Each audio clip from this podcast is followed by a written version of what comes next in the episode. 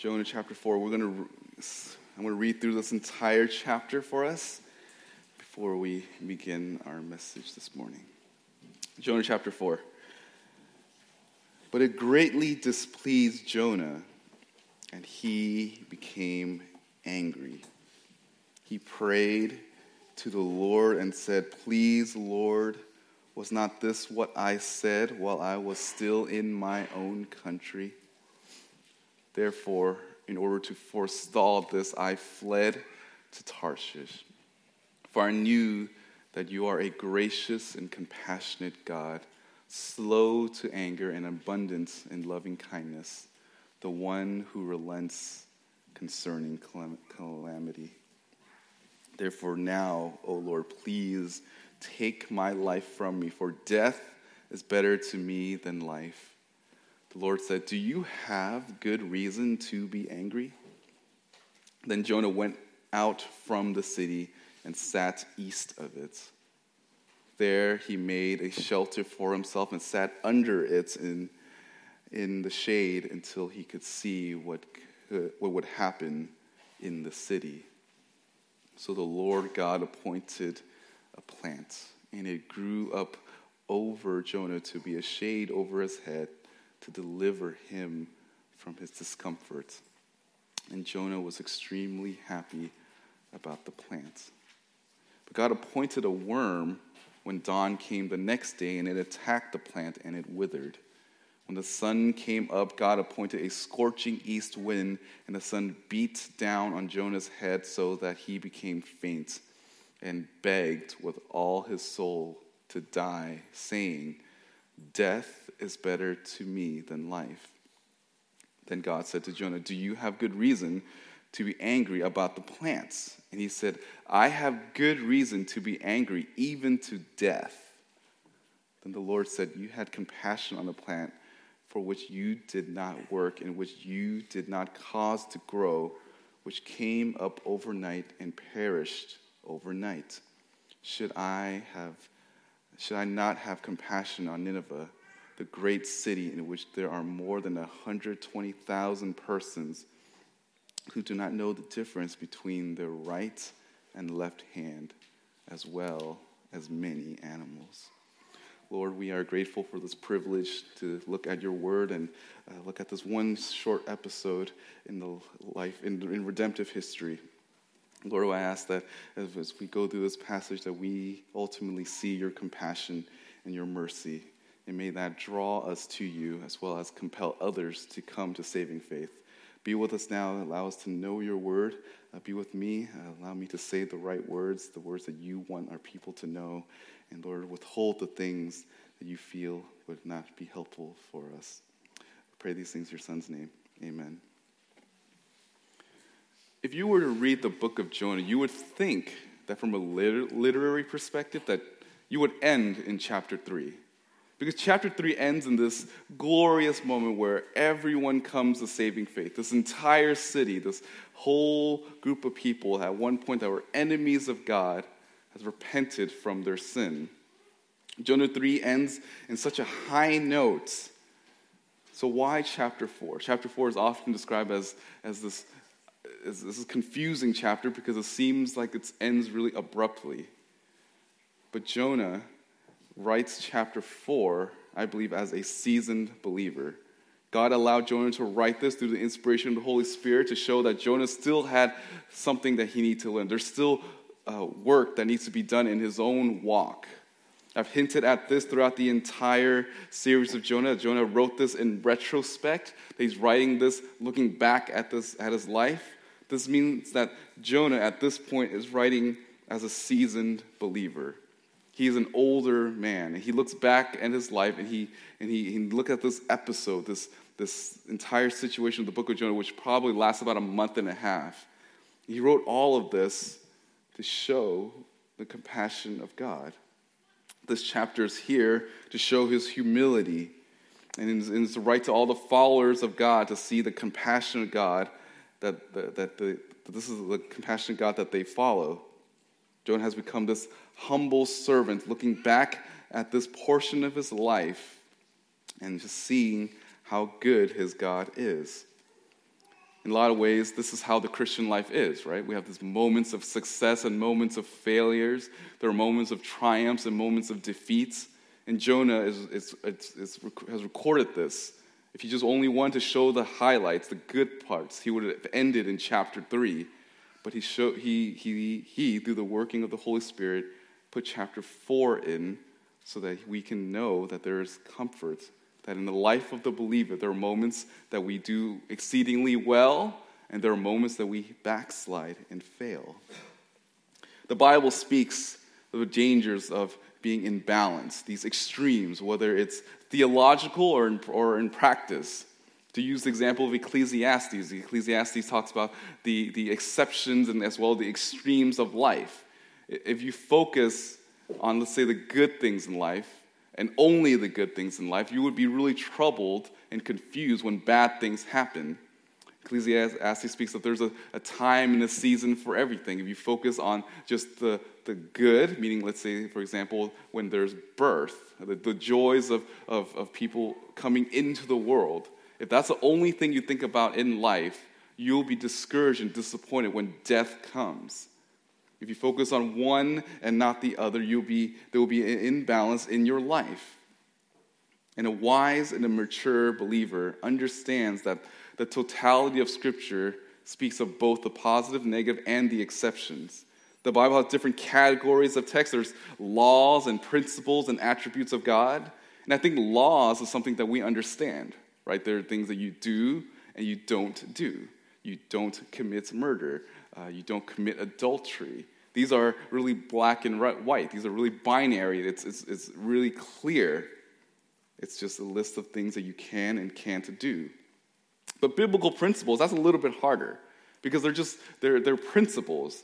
It, it, if you swing uh, too much to one way, you can become a legalist. And if you swing uh, too much to the other way, you become an antinomian, someone that doesn't believe in the, in, in, the, in the laws of God. A wise believer takes into account and meditate the totality of God's words. You want to exercise biblical principles well so you can live wisely because life is filled with complications, exceptions, and complexities. And the attributes of God, although it is easy to know the attributes of God, it is hard in terms of balancing who He is. When we think of the debates between the Calvinists and the Arminians, they're, they're really focusing on the extremes sometimes. You know, sometimes the Calvinists can focus so much on the sovereignty of God that they neglect the, the responsibility of man. In the same ways, the Arminians can focus so much on man's responsibility that they neglect the sovereignty of God. Sometimes our liberal friends will focus on God's love and grace and kindness and tolerance that they forget about God's holiness wrath, and justice. And the opposite extreme is true. The Westboro Baptist Church, they've only focus on God's holiness, wrath, and justice, and they forget that our God is indeed a God that is kind, merciful, and patient. God is more than just a handful of attributes that you dwell on. He is perfect in love, in holiness, in justice, mercy, kindness, compassion, anger, self existence, omniscience, omnipotence, omnipresence, wise, goodness, jealous, and the list goes on and on. And the greater and deeper knowledge you have of God, the more you will worship Him, and the more that you will faithfully represent Him. A.W. Tozer said this in his famous book, The Knowledge of the Holy. This is the first sentence in that book. What comes into our minds when we think about God is the most important thing about us. If you want to be a mature believer, you must know God and His Word. A wise and mature believer that can faithfully represent God must figure out the theological balance in conduct and in doctrine. You must have a balanced orthodoxy and orthopraxy. This book uh, highlights the mercy of God. And, and uh, just to summarize for those who are new here, who maybe this is the first time hearing this a message in Jonah. Jonah begins with God giving Jonah a call. He tells him to go to this place called Nineveh to go and declare a message of judgment. And the implication is that when you, when you proclaim a message of judgment, is that there is a means of salvation. And this displeased Jonah. He did not want to have anything to do with the Ninevites, so he fled. He went to the opposite direction. He went to, excuse me, he bought a ticket to this place called Tarshish. It's, it's the opposite end of where Nineveh was supposed to be. And he got into his boat and he went. And as he got into his boat, God hurled a storm to get Jonah's attention. And all the people in the boats, they were scared. They were trying to uh, mix offerings to their own pagan gods. And in the end, they found out that the reason why the storm was there was because of Jonah. And they asked him, What is it that we need to do to survive? And Jonah told them, You need to throw me over the boat. It caused a great fear with all the sailors, and they pleaded with the God of Jonah, and they said that if, if we throw him over, please don't let judgment come upon us. And they did. They threw Jonah uh, over the boat, and the storm st- ceased, and they began to be worshippers of, this, of, this, of Yahweh. Chapter 2, uh, God provides a big and great fish to swallow Jonah, to preserve him, to keep him alive. And while he's in the belly of this great fish, he prays for deliverance. And God provides him a means to do so. This, this whale or this fish uh, uh, kept Jonah in his belly for three days and three nights. And after that time, this fish vomited Jonah into the shore. And last time we were here in chapter 3, Jonah went out. He went out to preach to the Ninevites. He said five words in the Hebrew, and he told them that yet 40 days Nineveh will be overthrown, and every single one of the people there repented. It said that even the animals repented. And when we get to this chapter, Jonah seems to have got some things right about God, but he seems to forget other attributes of who God is. There's certain imbalance in his knowledge and thinking, and God seeks to correct that about him. And as a pastor, my hope is that we can think rightly about our God. If you want to be a mature believer, if you want to be someone that's used by God mightily, you must have a balanced view of who God is. You must make sure that your convictions, your cheerfulness, and your compassions are in check so that you can represent God more faithfully. Three areas in our lives that we can have an unbalance or imbalance is our convictions, our cheerfulness, and our compassions. So, the first one, our unbalanced convictions. You notice in verse 1 But it greatly displeased Jonah, and he became angry. You notice this very first word, this chapter is the word but in a time where entire nation has come to saving faith, when the entire nation has repented, as said in the a, a verse before, when God saw their deeds and they turned from their wicked ways, then God relented concerning the calamity which He had declared He would bring upon them, and He did not do it. God withheld His wrath because the people of Nineveh repented. And you would think that He would be rejoicing. His ministry was a success and you would think that of all the people that would be praising God and offering sacrifices to God, you'd think it would be Jonah. But instead, he was angry. Jonah was angry. What Jonah hoped for was that God would actually destroy them. Jonah thought, I did what you told me to do. So do what I want you to do. Destroy this people. What Jonah hoped was that he would declare this message of judgment and salvation, and that the people of Nineveh, he was hoping that these people, that their hearts will be hardened, like the way Pharaoh was, and that God will destroy them. Jonah had no desire to see this people come to salvation.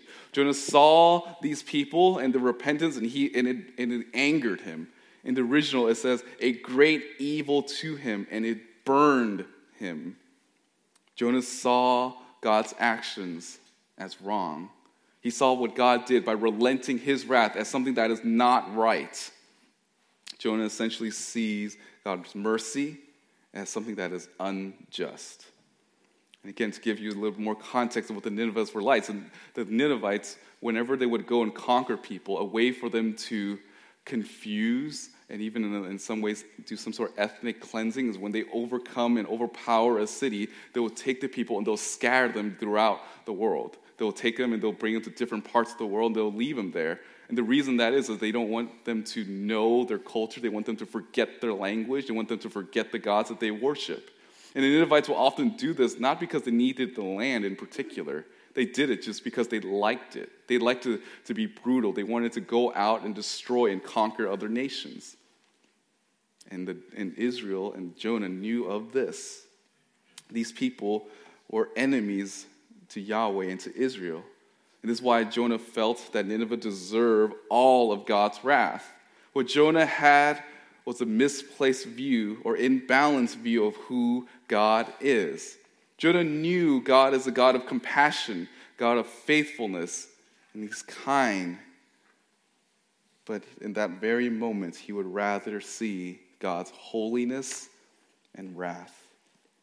Verse 2 He prayed to the Lord and said, Please, Lord, was not this what I said while I was still in my own country? Therefore, in order to forestall this, I fled to Tarshish. Jonah prays. It seems to be that Jonah actually blames God for the survival of the Ninevites. Jonah begins by saying, Was this not what I said? Literally, is my words. Jonah is bold and foolish at the same time. Jonah had the audacity to claim that what he thought and what he did was right, while what God did was wrong. Notice this word forestall. It's this idea of being in front of. He's trying to be a human shield uh, for, the, for God and between God and the Ninevites. He tried to be a stumbling block for God.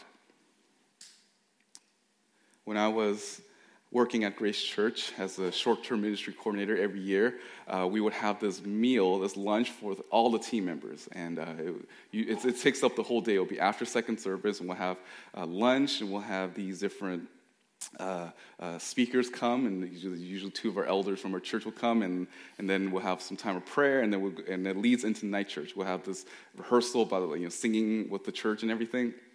And I remember the very last year I was there, uh, we had our lunch, and, you, and Austin Duncan was one of the speakers. And I remember the weeks leading up to it, I asked him, "Hey, you remember you're going to be there, right?" He said, "Yeah, I got you, I got you." It's like, "All right, cool." So then the day of, uh, we had our lunch, and uh, and I was waiting. It was I think the meeting was around one o'clock, where Austin would come and share, and he didn't show up. And I was like horrified because if he doesn't show up, then everything's gonna get pushed back and it's gonna mess up the entire evening. So I texted him, I was like, hey man, where are you? And he said, stall, I'm on my way. And that's horrifying to me because I didn't know what that means. I did not know if he was downstairs in the basement in his office. I didn't know if he was in John MacArthur's house. I don't know if he was at his own house. I don't know where he was coming from. But all he said was, stall. And so I did. I, I tried to get up there and I tried to do a quick Q&A, try to, try to basically buy time before Austin came. And it felt like an eternity when I was up there. I was just trying to just round people up and like try to explain why uh, we're at this little delay. And in the end, when Austin showed up, I was like, oh, praise the Lord. And then just like kind of went back to my seat and, like, okay, Austin's here. And he, he, he went to do his thing. Stalling is a difficult thing to do. It is hard for humans to stall for human ideas, but it is impossible to stall God's plan. It's implied here when Jonah tried to stall God, to forestall uh, God's plan, his, his hope was that there might be some people that would die before, Jonah, before Jonah got there. Because Jonah understood that this will happen, that the people will be saved, and his hope that maybe one or two of the Ninevites will die before he arrives. He was trying to forestall God from saving even one of the people here. Jonah wanted these people to die. And notice these attributes that, God, that Jonah had described of God. You are a gracious and compassionate God, slow to anger, abundant in loving kindness, and one who relents concerning calamity. This is a reference back to Exodus 34 6, where he describes these exact same attributes. This is back when the time when, when Moses, before when he was with this people, he described God in this way. Numbers 14, 18 highlights the same type of attributes. Jonah knew that if he went to proclaim the judgment of God, that these people would be saved. And Jonah wanted to pit God's attribute against one another. This imbalance of conviction caused Jonah to live wrongly before the Lord. And I think before we think, oh, why are you so foolish, Jonah? Understand that it, this actually happens in our own hearts as well. Even in the New Testament times, when Paul was writing to the book of Romans, there were people that thought that if they could, if God was willing to give them grace for all of their sin, that they could sin some more. And John and, and Paul in Romans chapter 6 said, May it never be. Just because you have God's grace, just because you understand that, that doesn't give you excuse to sin. And I think that's what happens with, uh, when our lives, when we, when we have an imbalanced, an unbalanced view of all about the Lord. We, we pit his attributes against one another. Some of us are, have only a few attributes that we dwell on and not others. A mature believer must diligently know God and all that he is Otherwise, we won't be able to represent Christ faithfully in this world. sadly, our unbalanced conviction often lead us to live a life of hypocrisy. Look at what happened to Jonah. He's obviously a hypocrite in the way that he's responding to what God has done to the Ninevites. How can Jonah grumble against God's mercy when not long ago he received God's mercy? In chapter 2, he praises God for his mercy. And in, chapter 4, he deplores God for his mercy. I wonder if, there, if that's like that with you. Has someone ever hurt you so badly that you did not want to show them mercy? Whether it's a coworker or your child or your spouse, your parents, your classmate, a fellow believer in the faith. Maybe someone have done something so horribly wrong to you, instead of showing them mercy, you would rather them they, you would rather that they suffer somehow. And when our convictions are unbalanced, we will be blinded to the grace and mercy that is shown to us. We have unbalanced convictions. We don't want others to experience grace or mercy that is shown. You may want justice to be served onto those who you think don't deserve it, but you forget how much God has shown you mercy, how God has justified you through the atoning work of his son. Jonah was so upset that he wanted to die. Verse 3 Therefore, now, O Lord, please take my life from me, for death is better to me than life. What a change in demeanor in an attitude. Chapter 2, Jonah wanted to die, wanted to live, and now he wanted to die. Jonah is perfectly fine with God's saving hand if it's for him or for the Israelites or for people he thinks is worthy. But Jonah cannot fathom living in a world where God loves these people just as much as the Israelites. He cannot imagine these people being part of God's covenant. He cannot imagine that, the, that one day, as he, if, when he perishes and when they perish together, that they will be in heaven together. Jonah can't imagine a world where these people are spared. So he asks God to take his life. Verse 4 The Lord said, Do you have good reason to be angry? God's question is rhetorical. Is God's anger justified? Is it a right response? God is showing his mercy through this question because Jonah failed to see it. Jonah failed to see God's mercy. God has shown mercy to Jonah over and over again in this book. God didn't destroy Jonah right away. It is to show him mercy and also to teach him once again that about his about God's mercy. If ever uh, if God ever blessed someone that, that, that hurt you and you feel that it is unjust, ask yourself this question Do you have reason to be angry? Do you have the right to demand God to not spare this other person? What right do you have to demand of God? God ignores Jonah's dumb request because it is a sinful request. In James 4 3, it tells us that, uh, that we don't receive because we don't ask, and we ask and we don't receive it because it's, it is catering to our flesh. It's grounded on self instead of the glory of God. Jonah forgot, Jonah forget that, forgot that God does not have selective hearing when it comes to mercy. Jonah cried, Jonah was saved, and Jonah was happy. Nineveh cried, Nineveh was saved, and Jonah was mad. Our misplaced convictions can often lead us to color God in a way that is not biblical. In order for us to represent and present God faithfully, we must have a balanced view of our convictions. Do you know God? And I'm not talking about just the attributes that you know. I mean, do you know him for all the other attributes, even if the, some of the attributes make you uncomfortable? If you want to be a mature believer, you must have a clearer picture of who God is. We want and hope that all the Christians in this church, as they evangelize or discipling others in the faith, to give a genuine and, and more accurate view of God because this is what who our God is. And the mature believers can handle and describe each and every attribute of God that's revealed in Scripture.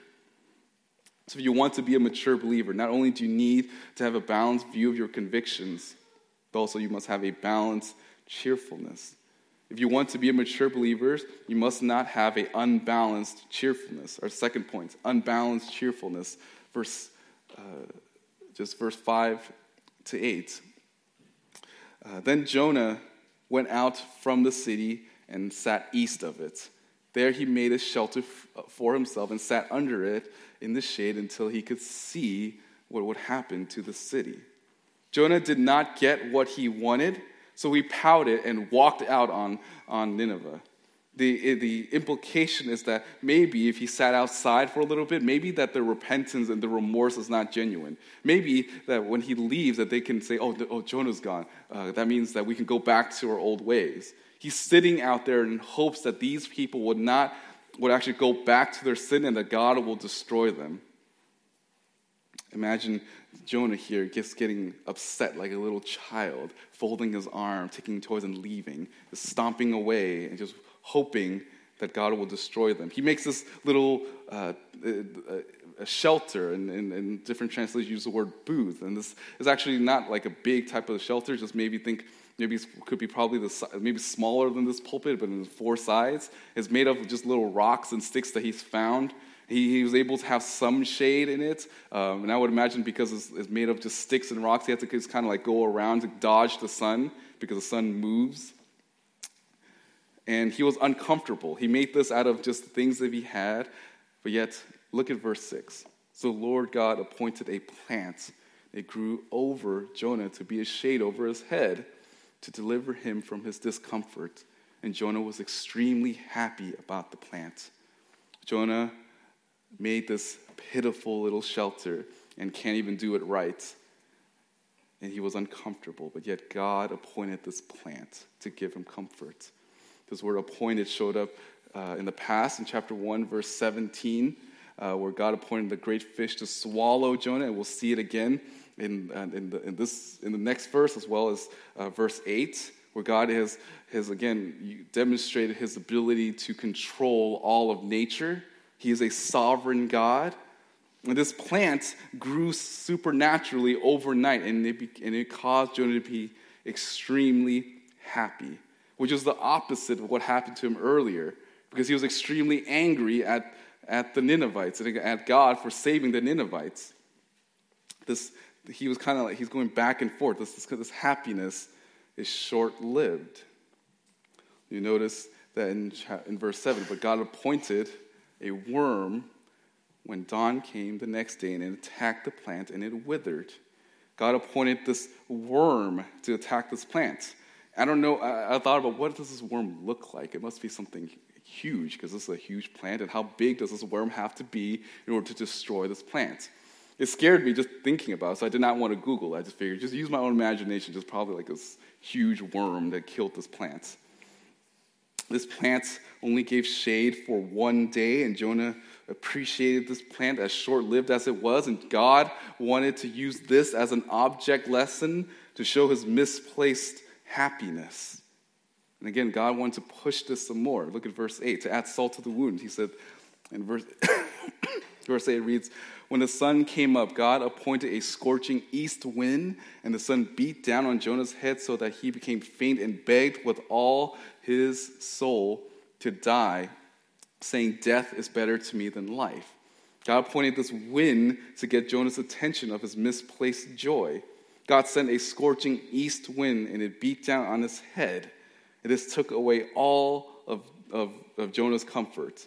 This word beat down is the same word to describe that worm attacking the plant.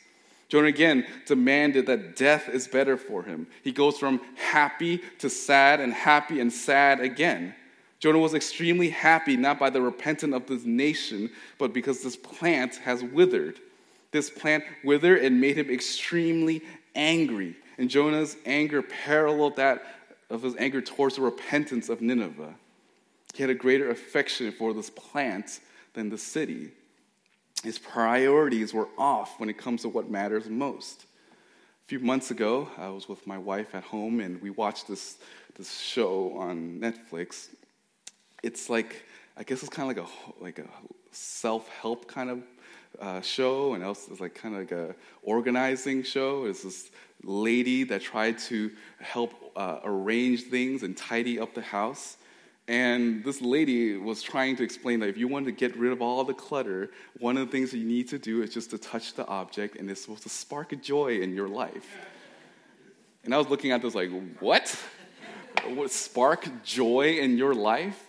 And it got even more absurd because at one point she goes into the middle of the house and she prays to the house. She like thanks the house. And then the different parts of me, like all the like red, red lights turn on. Like the father side of me was like looking around to make sure Ruby is not there because I do not want my daughter to see this. The father, the husband side of me was like, okay, I guess I can organize my house a little bit better you know, to make it more comfortable for my spouse and others that are there. But the pastoral side of me became concerned because it's like these are people that are looking at things, are trying to find joy in things. Now, I wonder how many people, after watching this show, start touching all of their things and see if it sparks joy in their life and start tossing things around. But when they, when they touch God's word, did that bring them joy? Because as a Christian, you understand that joy is not something that just comes and goes. It's an attribute, it's a fruit of the Spirit. You know, it's, it's who you are as a Christian. You should always be joyful, but you should be joyful not for things, but because of who God is. If you think that's absurd that people will just touch th- uh, objects and things, you, you're, you're right. It's, it's, these are lifeless things. And when I, when I saw that scene in that show, and I thought about Jonah, because Jonah had this affection for objects instead of people. He was more concerned about the things that are temporal instead of the things of, of eternal significance. And as Christians, things don't spark joy. Christ does. Imagine as, uh, imagine as people of all the things around, you pick up God's word. Does God's word bring you joy? When you study who He is, when you know more about Him, does it make your heart grow more fonder of who He is? Again, this isn't to say that you can't enjoy the things of this life. Even in Ecclesiastes, it tells you that you can enjoy the short and miserable life that you have. Enjoy all the things that God has given you. But the most important thing you must do is fear God. Have the right perspective on the stuff that God has given you. God is the giver of all good gifts. Praise Him, worship Him, devote your life to Him. Don't worship the creation, worship the Creator. Jonah found more joy in things of this world instead of God working through the world. This is actually the only time when you see Jonah happy, and he's described as extremely happy. Jonah was a prophet of God who was more happy about this plant that God has raised up instead of the entire nation that God saved. And when he lost this plant, he wished that he died as well. What causes you to have joy? What causes you to be cheerful? What causes you to be in a state where you are rejoicing? What you love and what you're most cheerful about really shows you how backwards things are, how your priorities are not right? Are you more broken over your phone dropping than, seeing, than being broken over your brothers and sister falling into sin? Are you more broken over your favorite sports team losing than someone losing fight over sin? Are you rejoicing more, and then put it maybe in the backward, in the, in the inverse, are you rejoicing? Are you celebrating more that your team, your favorite sports team, is, has won this particular game than your brothers and sisters having victory over sin? Oftentimes, our affections are misplaced because we love the things of this world more than the things of eternal significance. And what's worse is that the world sees it and they know it. Both believers and non believers know that you have this unbalanced cheerfulness by what causes you to cheer or what puts you in a state of cheerfulness and how you respond to things or lack thereof around you. If you want to be a mature believer, you need to have your affections in check. Not only can you be a more mature believer by balancing your convictions and your cheerfulness, but lastly, also your compassions. If you, if you want to be a mature believers, you can't have a unbalanced compassions. Verse 9. Then God said to Jonah, Do you have good reason to be angry about the plants? And he said, I have good reason to be angry even to death. God ends this section in this book with this question. God intervenes again. He asks Jonah, Does he have any reason to be angry? Jonah responds by saying that he has good reason to the point of death.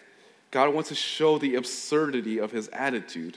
Jonah's pa- compassions are misplaced. Jonah had a greater concern for personal comfort that is provided by this plant than for the spiritual condition of this entire city. The question is crucial because Jonah does not have any right to demand anything from God. No man can demand anything from God knowing what type of sinner that we are. Verse 10 Then the Lord said, You had compassion on the plant for which you did not grow and which you did not cause to grow, which came overnight and perished overnight. God wanted Jonah to see the inconsistency and imbalance of all of his compassion. John was, uh, Jonah was compassionate for the destruction of this plant and not the preservation of this city. The short and vain plant is supposed to be an object lesson for Jonah to see how his compassions are backwards. It was God's grace, yet Jonah failed to see it. Jonah did not, call, did not work for this plant. He did not cause this plant to grow, and it came and died, and he felt entitled to this plant. Verse 11 Should I not have compassion on Nineveh, the great city in which there are more than 120,000 persons who do not know the difference between the right and left hands, as well as many animals. God tenderly compares and confronts Jonah's misplaced compassions.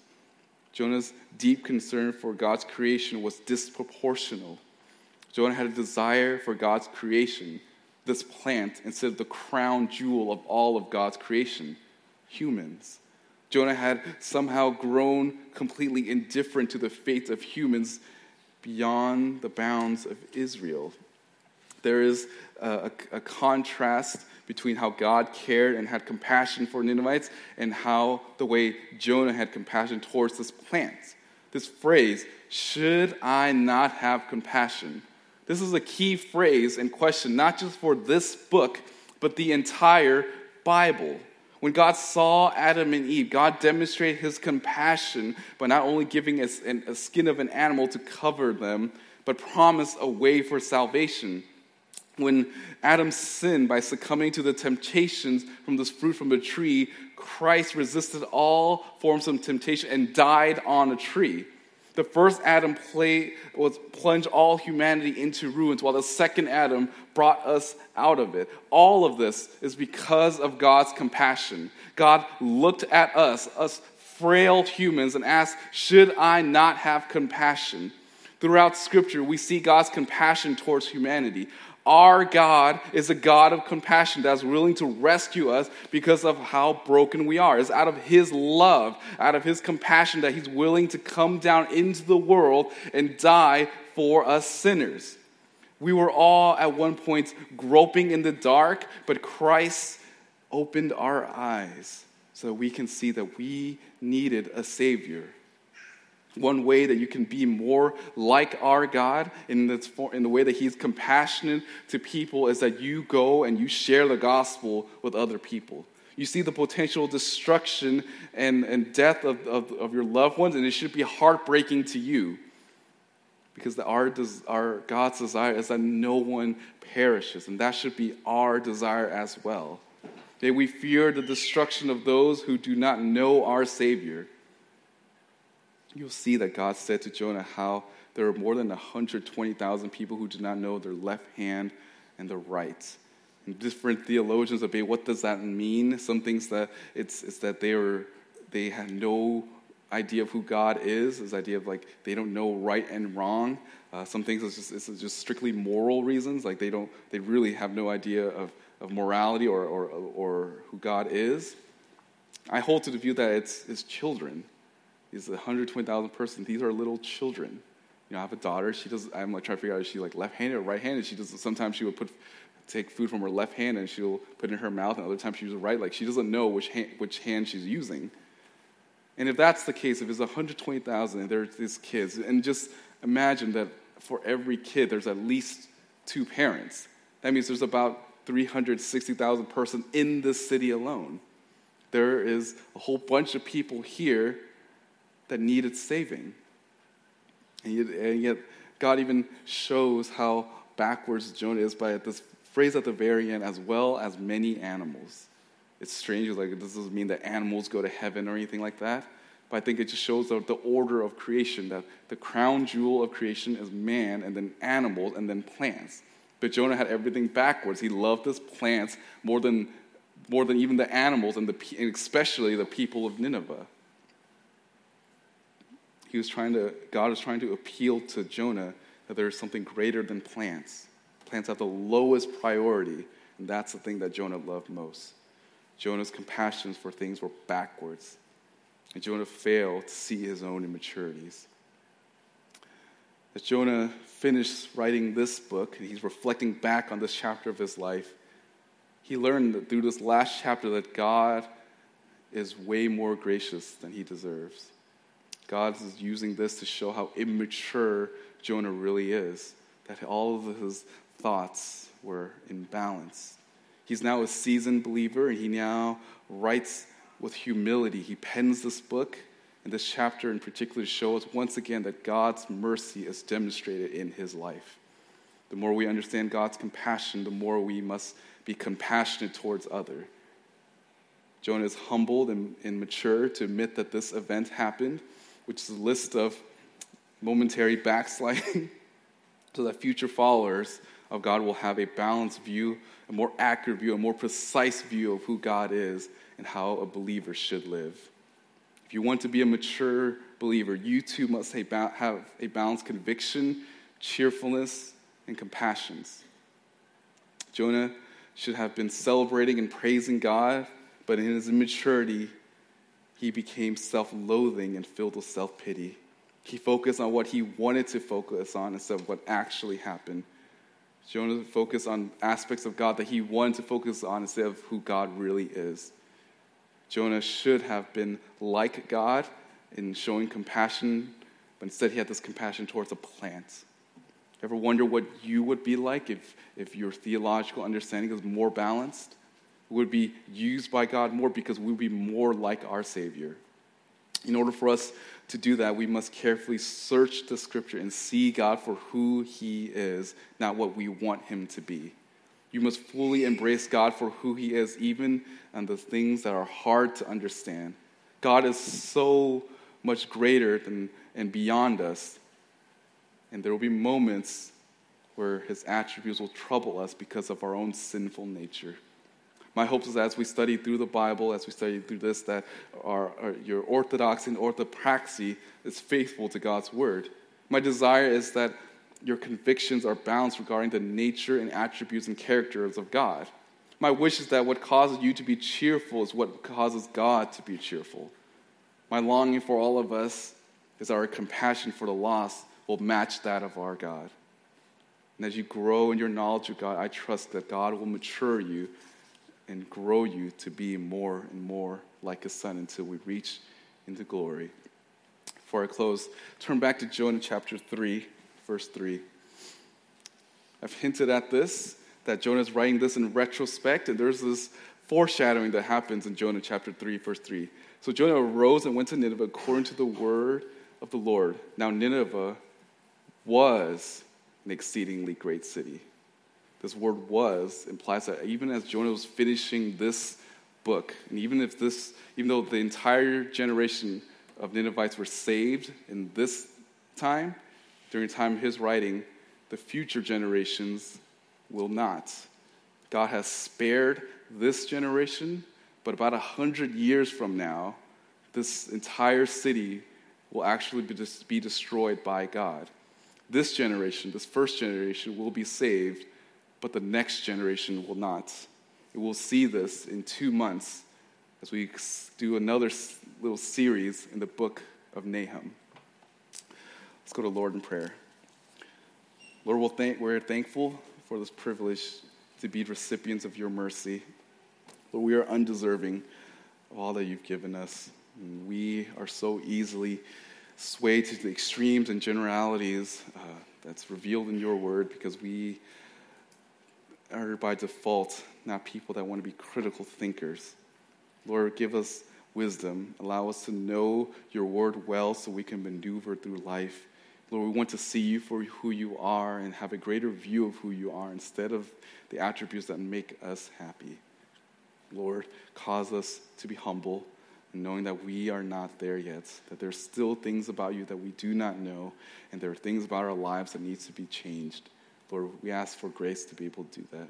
Lord, I pray for those who do not know you, that you would open their eyes as well, that you would change their affections, have them long for you, and understand, let, let them understand what, the, what it took for them to be reconciled to you.